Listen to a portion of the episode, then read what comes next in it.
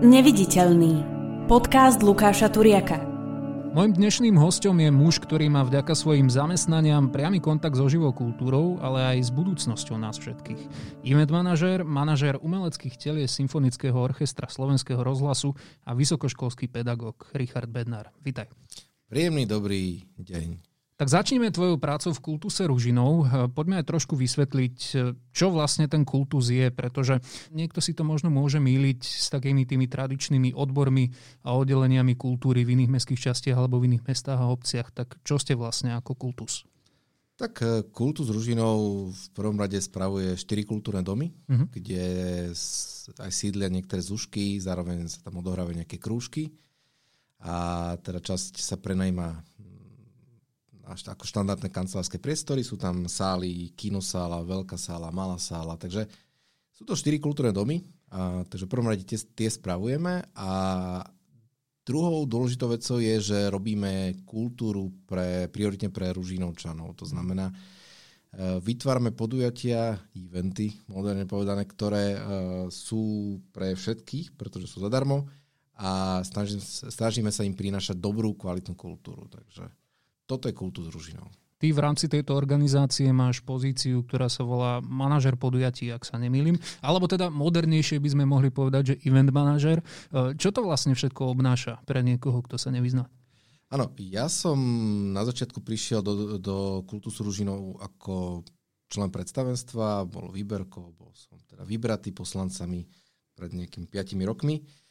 No a potom časom som sa stal manažerom podujatí. E, ja spolu s pani riaditeľkou e, vytváram tie podujatia, ona má skvelé nápady a ja ich potom produkujem. Takže úplne jednoducho by som skôr povedal, že som že produkčný. To znamená, dohoduj, dohadujem umelcov, dohadujem honoráre, dohadujem, kedy je skúška, kedy majú nastúpiť a tak ďalej. Dávam marketingu nejaké základné podklady a toto je teda gro mojej práce. Práca s, umel, s umením a s umelcami. Dalo by sa povedať, že si vlastne také dievča pre všetko? Alebo ako by si to zadefinoval, to ako sa cítiš, keď tam si v plnom pracovnom nasadení? Ja keď som bol malý chlapec, tak vždy som túžil eh, zažiť to, čo sa deje po a pred predstavením. Takže Aha. chcel som vidieť to zákulisie a bol to taký môj sen a ten sa mi podaril splniť. Takže ja vidím vlastne to všetko, čo sa deje pred, keď sa to stavia, kontrolujem, či všetko teda funguje. Som na tých skúškach s tými umelcami, som na tom samozrejme na tej produkcii a potom som potom. Takže Mám na starosti tie samotné produkcie ako také. Uvedomujú si ľudia, aká je to zodpovednosť? Stretávaš sa občas s tým, že ťa spozná napríklad nejaký návštevník Ružinovských akcií a povie, že vy ste ten, čo tam vždy všade beháte a pýta sa ťa, že čo vlastne robíš? Je práve naopak, ja som tam väčšinou s kreditom backstage, ale to mi vyhovuje taká pozícia, že tako tichu to tam ovládam. Šedá eminencia. A najlepšie podujatie také, kde vlastne nič nerobím. Ale nie v tom zmysle, že by som teda nemal žiadnu starosť, ale Uh, môj úlohou je to tá práca predtým, to pripraviť všetkým ľuďom, vysvetliť, kedy je skúška, k, skontaktovať uh, zvukára, ktorého, ktorého budeme mať my, so zvukárom, ktorého má kapela, aby si to oni všetko spolu prešli a už tam je tedy dobrá produkcia, keď tam už nič nemusím robiť. To znamená, sedím a pozorujem, či všetko je tak, ako som to naplánoval. Čiže dalo by sa povedať, že svoju prácu si robíš viditeľne dobre vtedy, keď ľudia nemajú o tebe šajnu a ani nevidia, že by vôbec niečo malo vyzerať inak, než by to malo byť podľa plánu a programu. Tak? Presne tak. Poďme si to trošku skonkretizovať. Medzi tie najväčšie podujatia, ktoré sa dejú v Ružinove každý rok, jednoznačne patria Ružinovské hodové slávnosti. Ak sa nemýlim, možno aj najväčšie, čo sa počtu návštevníkov týka. Čo všetko a kto všetko stojí za tým, aby sa takáto akcia mohla, mohla vôbec uskutočniť? Lebo ľudia, ktorí prídu vo veľkom do parku a pozerajú sa na to pódium, tak e, vidia možno maximálne nejakého zvukára na boku, nejakých technikov, ktorí behajú po pódiu a káblujú, vidia moderátora, vidia kapely, ktoré vystupujú, ale to všetko, čo je skryté, tak o tom netušia. My sme pomerne malý tým v kultúse Ružinov, takže keď prichádza taký, také veľké a dôležité podujatie, ako sú hody, uh-huh. tak všetci robíme všetko. Samozrejme, každý máme nejaké rozdelené základné činnosti, od uh, chalana, čo proste stavia tie stánky alebo ten backstage po elektrikárov, ktorých máme vysúťažených, po zvukárov. Ale je úplne bežné, že keď skončí podujatie, sa to jednoducho nesmie všetko upratať, tak proste všetci upratujeme neporiadok po, po návštevníkoch. všetci pomáhame baliť stany, všetci všetko pomáhame. Takže tým, že sme mali tým, tak každý si tak prejde každou tú funkciu a tým pádom si aj vážime takú prácu vzájomnú. Už sa ti niekedy stalo, že ste museli hasiť aj nejaký naozaj závažný problém na takomto väčšom podujatí? Našťastie sa takéto nič nestalo. Stalo sa, že malo začať podujatie, ráno mali doniesť toalety, toalety neboli. Hej. Takže mm. potom sme našli firmu, ktorá hneď doniesla tie toalety do hodiny inú a odtedy vlastne s ňou spolupracujeme, lebo je najlacnejšia a fakt sú výborní. Takže... Čo ti prechádzalo hlavou, keď si sa v deň podujatia ráno dozvedel, že nie sú vecka? No to... a, ako prebieha ten proces krízového manažmentu, kedy sa s tým musíš vyrovnať? Asi nervy máš úplne niekde dekel ustrelený, predpokladám? Vôbec, ja som úplne kľudný človek, takže ja keď e, sa niečo také dostane, tak ja v kľude proste si vygooglím, nájdem si novú firmu, zavolám jej. A to bolo moje úplne prvé podujatie. Ja som predtým 5 rokov ponikal, e, mal som vlastnú SROčku, takže som nastúpil už s nejakými skúsenosťami, ale prvé podujatie prvý veľký problém, tak som si povedal, že fú, že tak toto bude zaujímavé. A odtedy nič také úplne závažné, závažné. Hovoril si o tom, že už od malého dieťaťa bolo tvojim snom vidieť to zákulisie. Uh, predsa len, ak sa dnes pozrieš už na svoju prax, tak konkrétne na tejto práci, čo máš najradšej? Je to práve ten kontakt s umelcami, alebo je za tým niečo iné? Je výborná otázka, lebo už som tom asi tak nejak dlho. Uh-huh. A teraz mám, by som, teraz mám tej práci najradšej to, že, uh, že čakám na to, kedy už konečne príde tá práca. Takže uh, ja mám rád to plánovanie, ja mám rád asi všetko, ale najradšej mám rád to plánovanie čakáme, kedy sa uvoľnia všetky opatrenia, kedy konečne sa svet vráti do normálu, ak vôbec ešte nejaký normál bude. Ale tak, ak by si si mal ešte zaspomínať, tak eh, stalo sa niekedy, že prišiel umelec, ktorý mal tak trochu hviezdne maniere a vám sa to ťažko s ním nejako riešilo? Tí umelci majú štandardné požiadavky, ktoré si dajú do zmluv od uh, mať nejakú whisky v, uh, a nejaké tie cigarety v šatni a Red Bulli a tak ďalej, až po nejaké studené misy, vegánske veci. Takže to je, keď je to dopredu odkomunikované, je to super. Stalo sa mi práve pri Davidovi Kolerovi na hodoch, to bola už nedela, končili hody, o 10. samozrejme mali skončiť hody.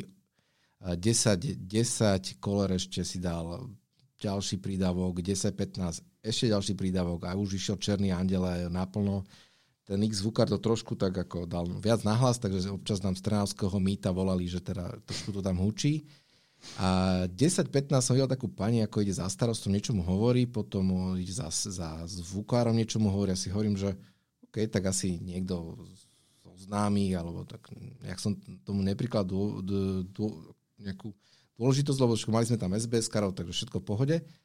A zrazu vidím, ako tá pani ide na pódiu a v polke Černých andelov išla vynada Davidovi Kolerovi, že hra príliš nahlas a že deti nemôžu spať a že teda, že niekto dá tichšie.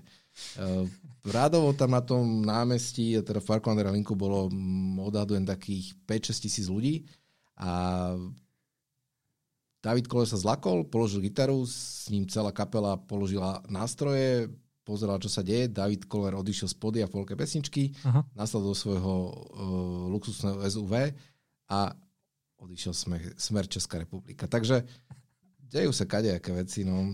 A odtedy máme aj inú sbs Ale nepovedal si asi vtedy, že už nikdy nepríde hrať do Bratislavy, lebo niečo podobné mala Metallica, keď prišla hrať ešte v 90. rokoch na pasienky a neboli príliš spokojní, odtedy sa na Slovensko už nevrátili. Dúfam, že ešte teda sa, som pred, pred pol rokom s ním robil jednu nahrávku v, s orchestrom, takže mm-hmm. nezanevrel, neviem, či na Ružino nezanevrel, ale tak ja si myslím, že to je starý harcovník, že sa takéto veci stávajú a ja som povedal si, že čo sa stalo, čo sa mohlo stať a proste vymenili sme sbs a už do budúce, do budúce sa to nestávalo. Takže... Keď prišla prvá vlna koronakrízy, tak vtedy naozaj e, sa vo veľkom spustila vlna hejtu nielen na umelcov, ale práve aj na ľudí pracujúcich e, v pomocných, v technických profesiách. E, presne na tých, ktorí zabezpečujú chod kultúrnych podujatí a kultúry ako takej. Často sme čítali komentáre typu choď robiť k alebo choď niekam ešte na horšie miesta. Ty na toto hovoríš čo? Ako vnímaš tieto nálady v spoločnosti? Tak ja iba poviem to, čo si v zásade tá kultúrna obec myslí a to je to, že dobre, tak vypnite si rádia, vypnite si televízor, vypnite, zveste si všetky obrazy a, a poďme sa rozprávať o, na túto tému. Jednoducho to umenie nás povznáša, nám pomáha kráčať tým životom vtedy, keď nás možno menej baví. Tá dobrá kniha nám pomáha sa dostať do priestorov a do sfér, ktoré by sme nikdy nezažili, keby neexistovala. To umenie je pre nás úplne kľúčové na to, aby sme dokázali žiť tento život kvalitnejšie. A práve preto si myslím, že, že keď tak, takýto argument niekto povie, tak, tak má pravdu v tom, že, že, uh, že áno, je to pravda, že mnohí tí umelci išli k tej lopate, lebo nemali teraz na výber. Mm-hmm. Ale myslím si, že uh, bez umenia by sme tu dnes neboli tým, čím sme dnes. Ty máš svojím spôsobom šťastie v nešťastí, pretože práca v kultuse pre teba nie je jedinou a nie si na to odkázaný, ale veľa ľudí, s ktorými sa tam stretávaš a s ktorými pracuješ a hlavne veľa ľudí z tohto fachu všeobecne naozaj, tak ako si povedal, museli ísť do iných zamestnaní, museli sa prispôsobiť. Ako vnímaš ich situáciu v súčasnosti? Vidíš z toho nejaké východiska? Tak mnohí z nich sú e, skutočne veľmi pracovití ľudia a ukázali, že vedia si, vedia začať robiť donášky, vedia začať eh, proste pracovať iným spôsobom a obdivujem ich. Obdivujem ich, že nabrali tú odvahu, nezostali doma v nejakom alkovom delíriu a začali proste fakt, ukázali, že, že vedia niečo iné robiť, ale myslím si, že, že už je čas, aby čo najskôr sa vrátili k tomu svojmu remeslu, k tomu umeniu a dávali nám eh, to umenie, pretože ho potrebujeme a čím táto doba alebo čím táto pandémia bude dlhšie trvať, týmto umenie budeme potrebovať čoraz viac a čoraz e, intenzívnejšie. Posunie sa k tvojej práci v slovenskom rozhlase. E, tam si manažer umeleckých telies Symfonického orchestra Slovenského rozhlasu. E, opäť pozícia, ktorá môže byť pre niekoho metúca. Pri tejto práci je to znova o tom, že musí sa v podstate postarať o všetko? Tam je to trochu inak. Mm-hmm. Tam mám na starosti jednak Symfonický orchester Slovenského rozhlasu, e, taktiež detský a dievčenský spevacký zbor Slovenského rozhlasu. Mm-hmm. A zároveň uh, dávame dokopy orchester ľudových nástrojov, tzv. OLUN. Mm, tam mám skutočne takú manažerskú funkciu, ja neriešim zmluvy, mám na starosti iba taký ako keby zastrešenie toho všetkého, aby marketing vedel, čo má robiť, aby produkčné alebo produkční vedeli, uh, s kým urobiť zmluvu, za akú sumu a tak ďalej, ale ja mám nad tým strechu. To znamená, že ja rozprávam so šéf-dirigentom, uh, čo dať, aký, akú s dramaturgom riešim dramaturgiu, uh, riešim to, aby sa oni všetci navzájom spolu dohodli a aby ten výsledok bol, mal nejakú kvalitu a úroveň. Takže ja to zastrešujem. Takže skutočne tam mám taký, ako keby takú strechu, robím strechu nad tým všetkým, aby všetky tie zložky fungovali a prepájam ich navzájom. Uh-huh. Hovorí sa, že obrátená pyramída a všeobecne verejnoprávny priestor na Slovensku je také veľmi špecifické miesto. Iný svet, ak by sa to tak dalo povedať. Pre teba to bol tak trochu šok, keď si sa z tej klasickej práce produkčného dostal sem? V čom to bolo iné? Ja musím povedať, že my uh, ako symfoniák sme dostali aj od vedenia um, pomerne veľkú podporu. Jednak mnohí tí naši hráči boli na e, polovičné úväzky, tršetečné úväzky, tak my sme skutočne tým hráčom e, vďaka vedeniu dali plné úväzky, to znamená, že už môžem povedať, že fungujeme naplno celý mesiac. Predtým sa fungovalo, že 3 týždne, predtým 2 týždne do mesiaca, potom 2 týždne voľno. Tá, tá tým, tá, ten duch e, tej tímovosti to úplne rozbilo samozrejme. Takže mm-hmm. vďaka vedeniu máme viac hráčov, už môžem povedať, že sme symfoniák, lebo máme už takmer 90 hráčov. Eh, všetci majú plné, takmer všetci majú plné úvesky, takže fungujeme naplno, nahrávame, robíme do filmov, robíme do rozhlasových hier a plus samozrejme koncerty. Tvoríme pre verejnosť a pre divákov. Teraz teda netvoríme, ale teda budeme už čoskoro, ja tomu verím. Čo hovoríš na prenos kultúry do online sveta? Lebo toto sa týka jednak, e, nazvime to tak, že tých populárnych podujatí, ale predsa len aj napríklad vážna hudba, ktorá je odrazu šírená v online, to si tak nejak asi spolu nekorešponduje, nie? Je to čudná kombinácia. Ja uh, si myslím, že ten online priestor je výborný, ale má svoje obmedzenia. Ja si myslím, že ten koncert, uh, ja sám som si zaplatil aplikáciu Česku, ktorá uh, dáva možnosť pozrieť si české činohry. Uh-huh ja som to mal mesiac zaplatené. Potom som to zrušil. Proste nie, nie je to ono, nie, ne, nedokážem proste cez to vnímať to umenie tak, ako naživo sa dá vnímať. Zároveň na druhej strane cez len Symfonické orchestre Slovenského rozhlasu počúva cez Spotify okolo pol milióna ľudí mesačne.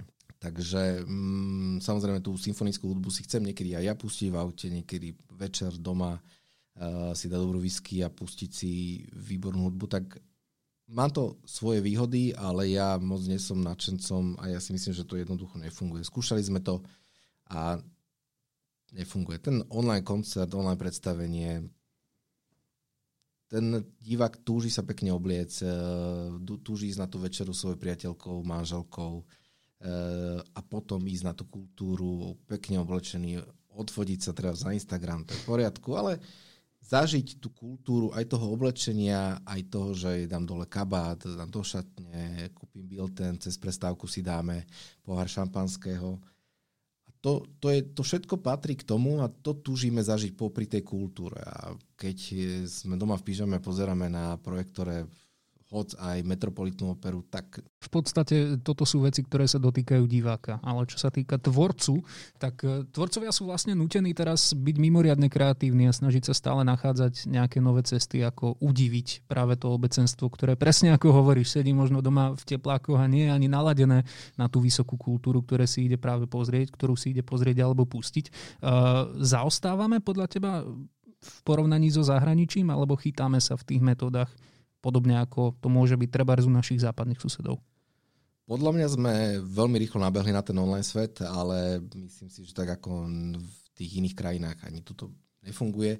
My máme takú platformu s inými symfoniákmi po celej Európe v rámci EBU, to je taká európska sieť e, rády a, a tie rádia majú svoje symfoniáky. No a my máme aj spolu rôzne také online diskusie a zároveň si posielame raz za mesiac také formuláře, čo sa v našich krajinách zmenilo.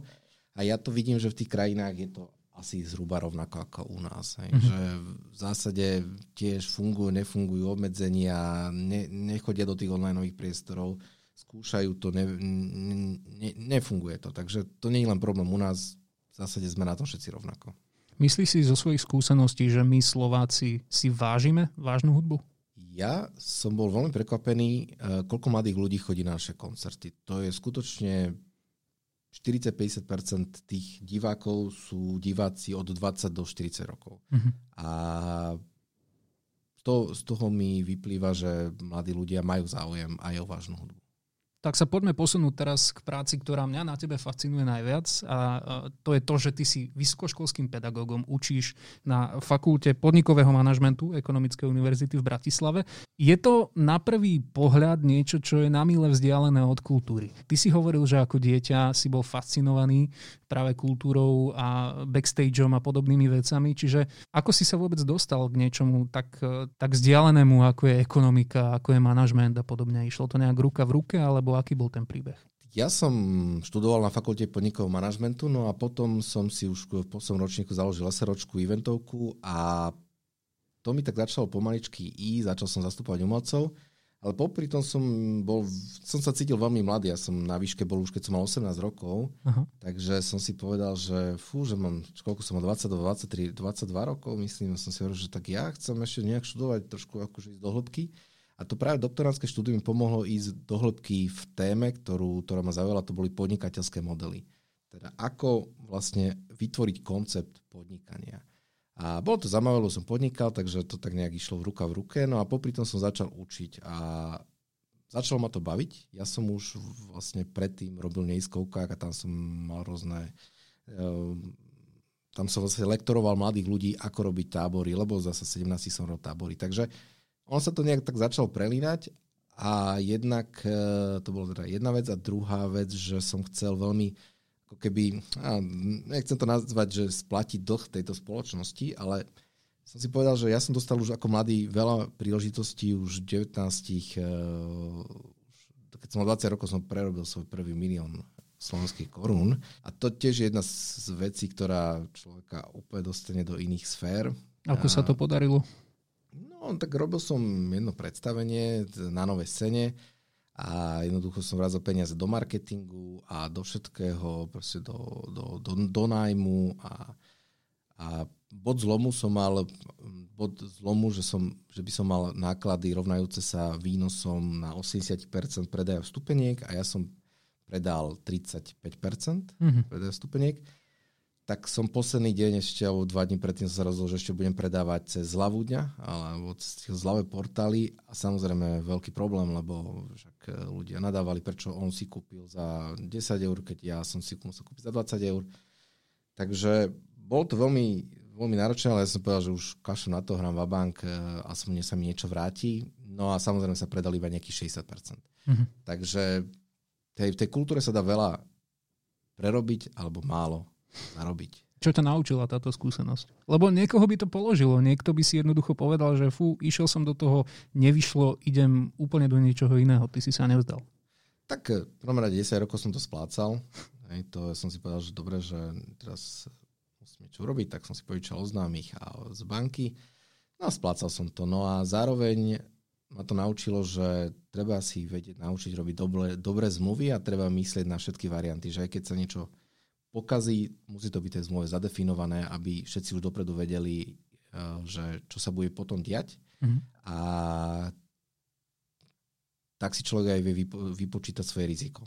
Že, že keď sa toto pokašle, takže čo sa vlastne potom stane. Ty si teda začal podnikať eh, v rámci kultúry ako agentúra, zastupoval si aj umelcov? Ja som začal podnikať ako občanské združenie, popri tom som si zradil SROčku, keď sa to už začalo rozbiehať.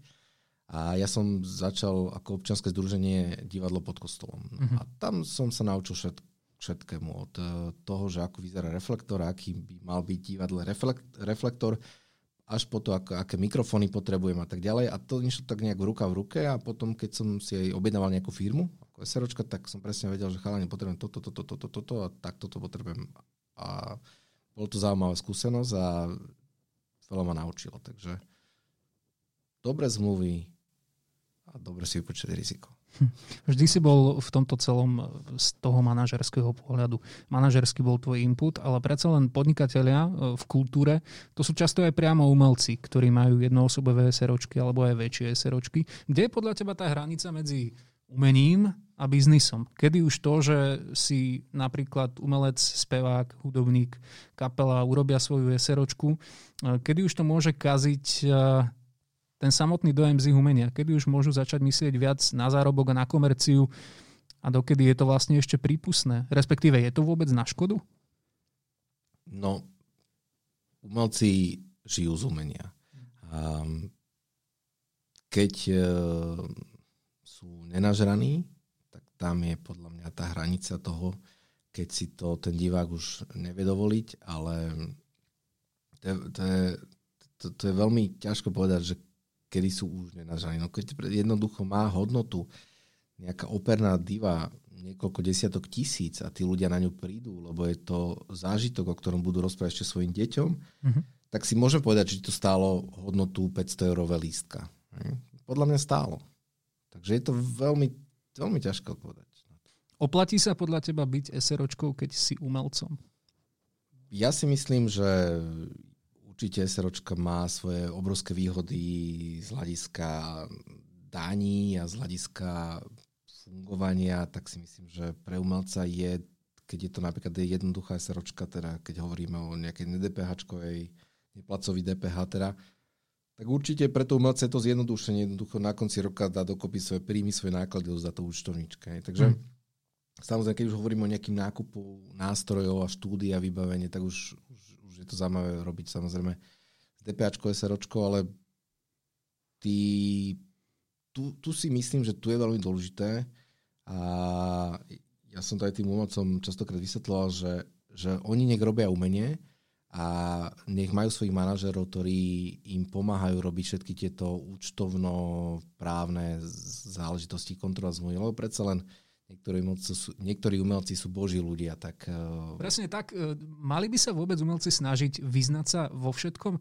Lebo na druhej strane asi aj ten umelec predsa len by mal aspoň trochu mať poňatia o tých peniazoch, ktoré vlastne zarába. Mal by si vedieť dať pozor na to, či ho náhodou niekto aj o tie peniaze možno neoberá. Sú vzdelaní dostatočne?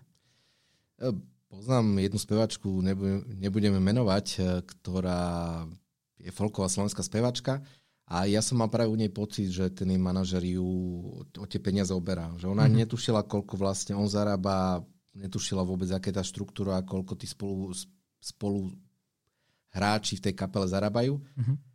Ona dostala svojich pár stovák, ale pritom radovo sa tie honoráre za tú kapelu po, pohybovali v radov tisícoch. Takže tam to bolo jasné, už teraz spolu nespolupracujú, ale uh, myslím si, že taký základný ánung by mala mať a hlavne mala by citlivo vnímať, že čo ten manažer, čo vlastne robí. A je podľa mňa úplne transparentné, keď oni majú nejaký spoločný účet, povedzme ten frontman s tým manažerom, aby, aby navzájom tie, tie financie si videli a na tom nie je nič zlé.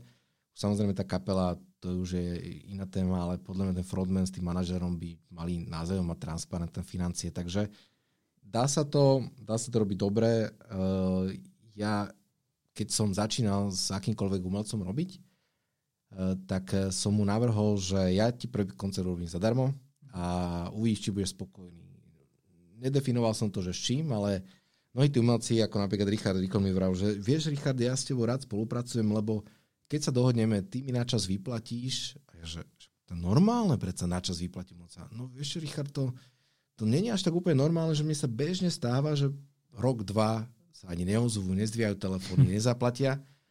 A je to úplne, že bežná vec v tomto. Ja som povedal, že to nemôže byť bežná vec, to není vôbec férové, spravodlivé, keď raz ako producent e, toho koncertu zoberiem peniaze, tak jednoducho je úplne normálne, že tomu človeku, tomu umelcovi tie peniaze dám, keď sa na nich dohodneme.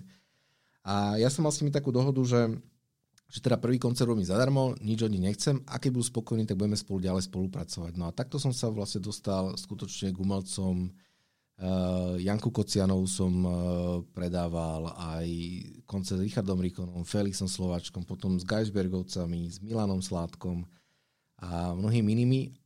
A to práve preto, lebo som bol normálny. Hej. Som, to, čo sme sa dohodli, to som to na to platilo a, a bolo to fér pre obidve strany. Myslíš si, že tieto praktiky, že bolo bežné, že umelec nedostal svoje peniaze, už uh, sa pomaly vytracajú zo Slovenska? Zlepšilo sa to na našom trhu? Ja si myslím, že určite, že jednak už aj ten právny systém je... Mm, viete, si, viete si tie peniaze vydobiť. Mm-hmm. Uh, jednak mnohí tí umelci majú manažerov, ktorí to vedia vydobiť a jednak keď raz, viete, v biznise, vieš, v biznise iba raz, uh, iba dvakrát teda môžeš niekoho klamať. Prvýkrát a naposledy. Hm. A v umení to platí úplne, lebo tí umelci si hneď dajú vedieť. Ja keď idem napríklad koncertovať s orchestrom a nás niekto pozve, tak ja volám si pár ľudí a presne viem, že, že ten festival platí, neplatí, sú féroví, nesú féroví a potom sa rozhodneme, že či pôjdeme a za aký podmienok. Napríklad tá podmienka je taká, že minimálne 50% eh, honoráru chceme dopredu, kým tam vôbec pricestujeme. Takže keď už máte s niekým dobrú skúsenosť, už sa potom aj ľahšie s ním robí. Samozrejme, keď máte prvú skúsenosť, tak treba si nastaviť tie pravidla tak, ako vy potrebujete a hlavne popýtať sa na tých. A keď niekto uh, taký, že, že rád klame, tak jednoducho na tom trhu s umením to hneď viete. Čo si myslíš, že sa stane so slovenským trhom, keď pominie korona? Niekto hovorí, že sa všetko prečistí, že práve aj tí, ktorí možno boli niekde v tej pofidernej rovine a boli trošku špekulanti, tak tí vymiznú. Niekto naopak hovorí, že práve pre podobné typy opäť to bude pastva. Čo si myslíš ty? Ne, nedovolím si ani povedať. Ja si myslím, že to umenie tu pretrvá a ale v akej forme, či budeme mať nejakú platformu, ja, ja neviem, ja už, ja už fakt neviem. Mm. Ale nechcem byť akože smutný alebo depresívny z toho, ale skutočne si to neviem odhadnúť. E, bolo by to skvelé, keby sa ten trh prečistil, zostali dobrí a zlí teda už neexistovali a mali iné práce, ale či sa to tak stane, to, to si netrúfam povedať. Podľa mňa skôr ne. Asi, asi nejak sa tým ľudia pre, preplichtia životom a potom budeme ďalej fungovať. No. Tak sa skúsme vrátiť ešte na chvíľu k tvojmu pôsobeniu na vysokej škole. Keď učíš svojich študentov, čo sú také základné oporné body, ktoré sa im snažíš vštepovať? Ja keď som e, študoval, tak som si pri niektorých uh, učiteľoch povedal, že fú, že škoda, že to je to, čo prednáša nikdy nerobil. Hmm. A občas sa to stalo a bolo mi to ľúto, lebo niektorí tí učiteľia boli otrhnutí z reality a svoje priesvitky a rozprávali nám o vzdelaní a o nejakej téme. Niektorí učiteľe boli výborní. A ja som si povedal, že ja keď raz budem prednášať, tak chcem prednášať o tom, čo som zažil hlavne. Samozrejme, snažím sa vyťahovať aj nejaké vedecké práce, nejaké vedecké štúdie, štatistiky, ale zároveň im rozprávam svoj životný príbeh a svoje životné skúsenosti o tom, že čo urobíte, keď vám zamestnanec krádne. A teraz diskutujem s ním, alebo čo si s nimi, alebo čo urobíte, keď zistíte, že zamestnanci nechcú pracovať, že jednoducho vám povedia, že toto oni neurobia. Tak e, toto diskutujem a potom im poviem, čo sme my urobili a vo firme a aký to malo výsledok. Keď sa pozeráš na ľudí, ktorých učíš, aký máš dojem z tejto generácie, ktorá nastupuje? Vieš odhadnúť, čo nás čaká o 10-20 rokov, keď sa stanú oni dospelými, úspešnými ľuďmi fungujúcimi v biznise? Ja, keď som začal učiť, tak som podľa mňa zažil eh, takých trošku uh, takých, eh, ako by som to povedal, takých študentov, ktorí nemajú možno až tak veľký záujem o vzdelanie, o, o, o témy a tak ďalej. Samozrejme, mal som niektoré výborné krúžky, väčšinou to bolo tak, že keď boli dva, traja skvelí, zaujímaví ľudia v tom krúžku, tak ťahali celý krúžok a celý krúžok bol úplne skvelý. Do dnešného dňa si pamätám jeden krúžok, kde, kde boli tak výnimoční ľudia, že ešte mám ich, máme sa na Facebooku, jedna robila produkčnú alebo hexu a tak ďalej, že sú to fakt zaujímaví ľudia. A do dnešného dňa si by som vám povedal možno aj mená všetky z nich. Mm-hmm. Ale to sa vám stane tak raz za 5 rokov, takéto niečo. Uh, teraz mám pocit, že prichádza nová generácia študentov, to možno posledné 2-3 roky, ktoré, ktorí už rozmýšľajú tak, že, že nie, že však skončím vysokú, zame, zamestnám sa, niekto mi dá dobrý plat, budem už niekde schovaný v kancelárii a tak ďalej. Ale práve títo študenti začínajú rozmýšľať podnikateľsky, mnohí hľadajú vlastné podnikateľské, už ako študenti hľadajú vlastné podnikateľské možnosti, začínajú podnikať, niektorí z nich už majú nejaké startupy a ja si myslím, že prichádza zaujímavá generácia, ktorá bude vytvárať, e, bude hľadať problémy, ktoré ľudia okolo nich budú mať a bude na nich vymýšľať riešenia a tie budú, bude speňažovať, čo je úplne v poriadku, lebo však uh, všetci splácame hypotéky uh-huh. a keď máte dobrý nápad a pomôže niekomu, tak prečo je úplne normálne, že to speňaží. Takže prichádza nová generácia a bude veľmi zaujímavé sledovať, že čo priniesie táto generácia, títo druhákov, tretiakov, štvrtákov o 5-6 rokov. Aký z nich máš ľudský pocit? Lebo rozprávali sme sa o tej vlne hejtu na umelcov, o tom, aké sú nálady v spoločnosti dnes. Myslíš si, že generačná výmena prinesie možno aj posun? Dozrieme? Ideme ďalej? Alebo skôr sa to točí stále v jednom začarovanom kruhu? Práve si myslím, že to tak nejak aj to vzdelávanie, samozrejme vzdelávanie má svoje, svoje, svoje postavenie už uh, storočia, staročia, ale myslím si, že vždy malo svoje špecifika. A teraz tie špecifika sú práve o tom, že tým mladým by ste mali ukázať rôzne možnosti, cesty, ale aj hranice tých ciest a povedať, e, že kde už by možno nemali ísť e, a rozprávať sa s nimi, že prečo. A prichádza teda generácia, ktorá veľa chce počúvať, veľa sa chce vzdelávať a nasávajú ako špongy. A takže zaujímavá, zaujímavá generácia ľudí, ktorí budú prinášať podľa mňa dobré myšlienky na Slovensku. Mm-hmm. Keď rozprávame čisto o Slovensku na Slovensku. Ja chodím prednášať e, kade kde po svete a vnímam tie kultúrne rozdiely, keď som... Tá moja téma znie, že ako si vybudovať vlastný startup. A keď som bol napríklad e, na Islande, riešili to, že ako, ako tí študenti riešili to, ako premiesniť elektrínu, ktorá sa, energiu, ktorá sa vyrobí niekde pri nejakom zdroji e, na nejaké miesto, kde by eventuálne mohla stať továreň. Keď som bol vo Fínsku, tak prvýkrát tak napríklad riešili to, že keď príde žena prečatník, tak e, chce si dať jedno tričko, tak nech jej aplikácia ukáže, aké nohavice, topánky, bundu, šál si k tomu tričku môže dať z, zo svojho šatníka. Že čo sa všetko bude hodiť. E, je to unikátne, že každý, každý ten každý ten uh, kraj nejak inak uh, premýšľal, iné, iné problémy riešil. A vidím, že na Slovensku práve aj tí študenti začínajú riešiť uh, reálne problémy, ekológiu a sú to zaujímavé podnikateľské nápady. Ja si myslím, že mnohé z nich, uh, o mnohých z nich budeme ešte počuť. Čo podľa teba chýba zo strany tých najvyšších miest, čo sa prístupu týka? Čo by mali robiť preto, aby kultúra na Slovensku v súčasných ťažkých podmienkach prežila? Myslím si, že v prvom rade mali by sa začať o tom rozprávať. Ja som nezažil ešte nejakú dobrú diskusiu v posledných mesiacoch s týmito našimi predstaviteľmi. Niečo som zachytil na RTVS, je tu niečo, ale uh, niečo si robil, myslím, že ty jednu diskusiu uh-huh. o umení, ale, ale skutočne um, diskusia s tými, čo vedia niečo zmeniť, tu chýba taká spoločenská diskusia o tejto téme. Uh, myslím si, že toto by mali začať robiť, diskutovať a tam sa objavia problémy, objavia sa aj nejaké riešenia a tie riešenia potom tým, že budú diskutovať práve tí, čo ich vedia zmeniť, oveľa jednoduchšie to budú vedieť zmeniť. Hovorí Richard Bednár. Ďakujem, že si dnes prišiel do podcastu. Ďakujem krásne. Neviditeľný. Podcast Lukáša Turiaka. Tvorbu podcastu z verejných zdrojov podporil Fond na podporu umenia.